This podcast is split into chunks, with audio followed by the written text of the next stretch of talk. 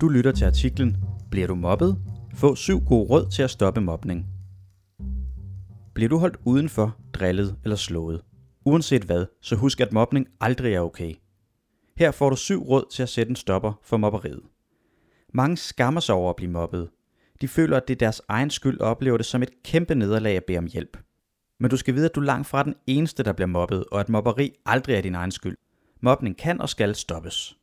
Og husk lige på, at tusinder har stået i den samme situation før dig, og at de kom videre. De fik hjælp til at komme fri af mobningen. Første skridt er, at du åbner op og fortæller andre om det, også selvom det gør ondt. Mobning er ikke et problem, du skal klare alene. Måske tænker du nu, bliver jeg rent faktisk mobbet, eller er det bare mig, der overreagerer, er for sart pyldret eller selv ligger op til det? Og det er helt normalt at være i tvivl.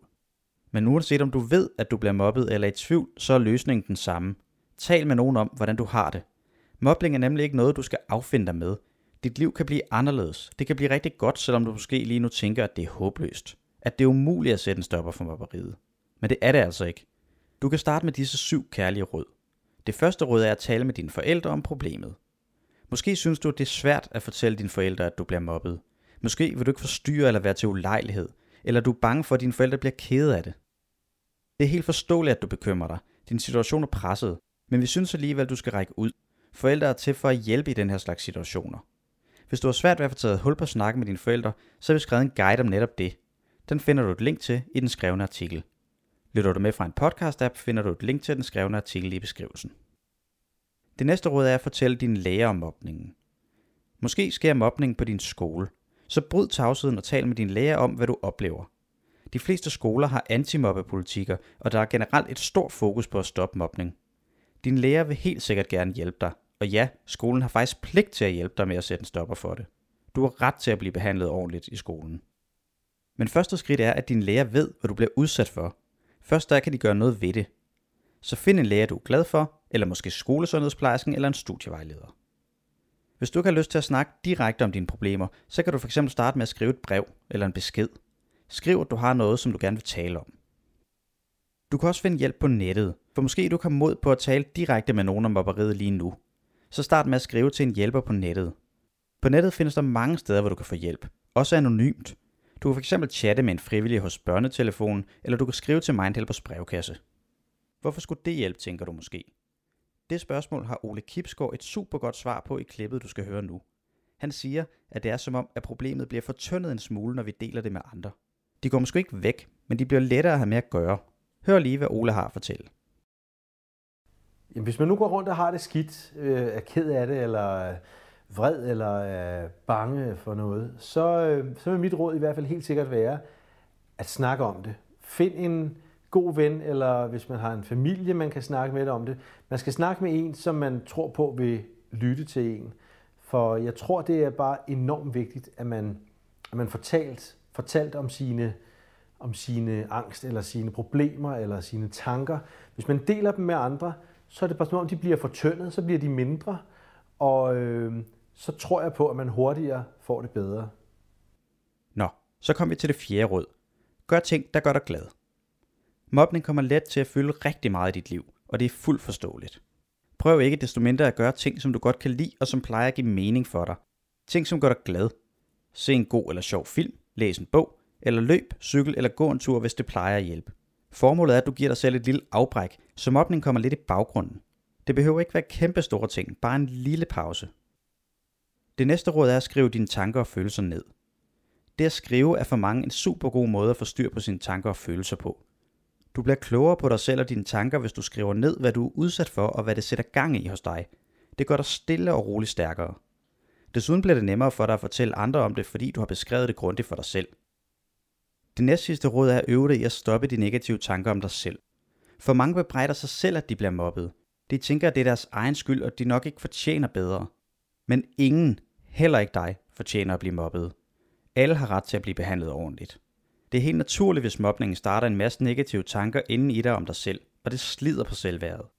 Hvis du begynder at tale hårdt og ondskabsfuldt til dig selv, så kan du med fordel læse vores trætrinsguide til, hvordan du kan udfordre de negative tanker om dig selv. Den finder du også et link til i den skrevne artikel. Det syvende og sidste råd er at møde andre unge. Og her tænker vi på nogle unge, der er uden for dit normale miljø. Det kan fx være som frivillig i en klub eller organisation. Vejen til at falde i snak med andre er nemlig kortere, når I er fælles om noget. Du kan også mødes med andre unge, der har det svært. Der er over 100.000 klubber og foreninger i Danmark, så mulighederne er mange. Find ud af, hvad du har lyst til, og søg efter tilbud i nærheden af dig. Du får lige tre eksempler her. Vil du gerne gøre noget for andre, kan du måske finde et frivilligt arbejde hos Ungdommens Røde Kors. Eller måske kender du til Headspace. Headspace har mødesteder spredt over hele landet, og her kan du mødes med andre unge eller tale med en voksen. Ingen problemer er for store eller små. Der er også foreningen Ventilen, som hjælper ensomme unge. Tilbuddet er for unge i alderen 15-25 år. En god mulighed er også at tjekke din lokale ungdomsskole og se, hvad de tilbyder. Nu har du fået en række gode råd, og så vil jeg gå lidt videre med at fortælle om, hvad forskellen er på drilleri og på mobning. Det er svært at sige præcist, hvornår drillerier forvandler sig til mobning. Vi har nemlig alle forskellige grænser. Det, som den ene oplever som sjove drillerier, kan ramme en anden hårdt og opleves som mobberi. Mobning er, når dine grænser igen og igen bliver overskrevet. Når de andre ikke holder op, selvom du siger stop, og det står på gennem længere tid. Det kan være rigtig svært at forstå, hvorfor nogen kaster sig ud i at mobbe. Ved første øjekast virker mobberne måske fuld af selvtillid. Se mig, jeg er en helvedes type. Men inderst inde har mobbere det tit dårligt med sig selv. Mange kæmper f.eks. med lavt selvværd og har brug for at hakke på andre, fordi de aldrig føler sig gode nok selv. Typisk er det ikke bare én, der mobber. Mobberi er nemlig som en smitsom sygdom, der lynhurtigt kan sprede sig til en hel gruppe. Måske er der et par stykker, der starter, men lige så stille slutter flere og flere sig til. Nogle fordi de er bange for at ryge ud af gruppen, hvis de ikke selv deltager. Andre frygter måske selv at blive ofre for mobningen. Andre glemmer simpelthen at tænke sig om. Mobning kan vise sig på mange måder, men set fra helikopteren findes der to former for mobning. Direkte mobning og indirekte mobning. Direkte mobning er overgreb, hvor mobberne står ansigt til ansigt med offeret. Måske bliver du kaldt grimme ting eller ydmyget, eller måske får du ødelagt ting, bliver slået, sparket eller på anden måde udsat for fysiske overgreb. Indirekte mobning kan være mindst lige så ødelæggende som direkte mobning, men den er mindre synlig. Det kan fx være, at andre slader eller sætter gang i rygter om dig, men det kan også være, at du bliver holdt udenfor, eller at folk lader som om, at de slet ikke ser dig. Det oplevede 19-årige Nina for eksempel. Hun fortalte os følgende. Pigerne mobbede mig på en anden måde end drengene. De holdt mig udenfor og ignorerede mig. Hvorfor er det egentlig, at mobning føles så slemt? Det er fordi mennesket er et socialt dyr. Vi har brug for at føle os som en del af flokken, brug for at føle os set og værdsat. Det rammer os derfor stenhårdt at blive holdt uden for fællesskabet. Ligesom vold er mobning et overgreb, hvor man bliver krænket og får overskrevet sine grænser. Måske bliver man vred og siger fra de første gange, men hvis mobberiet står på i længere tid, ender mange med bare at vende mobberiet mod sig selv og begynder at tænke, det er okay, andre behandler mig dårligt. Jeg fortjener alligevel ikke bedre. Det er også min egen skyld. Mobning kan på den måde give dybe ar på sjælen, og mange kæmper med følgerne af mobning længe efter, at mobberiet er hørt op. Det kan fx være i form af lavt selvværd eller ensomhed. Her til sidst vil jeg lige kort fortælle, hvad du kan gøre, hvis du er vidne til mobning. Så er det nemlig vigtigt, at du handler.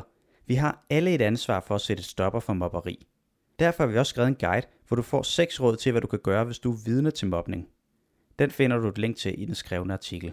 Lytter du med fra en podcast-app, finder du et link til den skrevne artikel i beskrivelsen.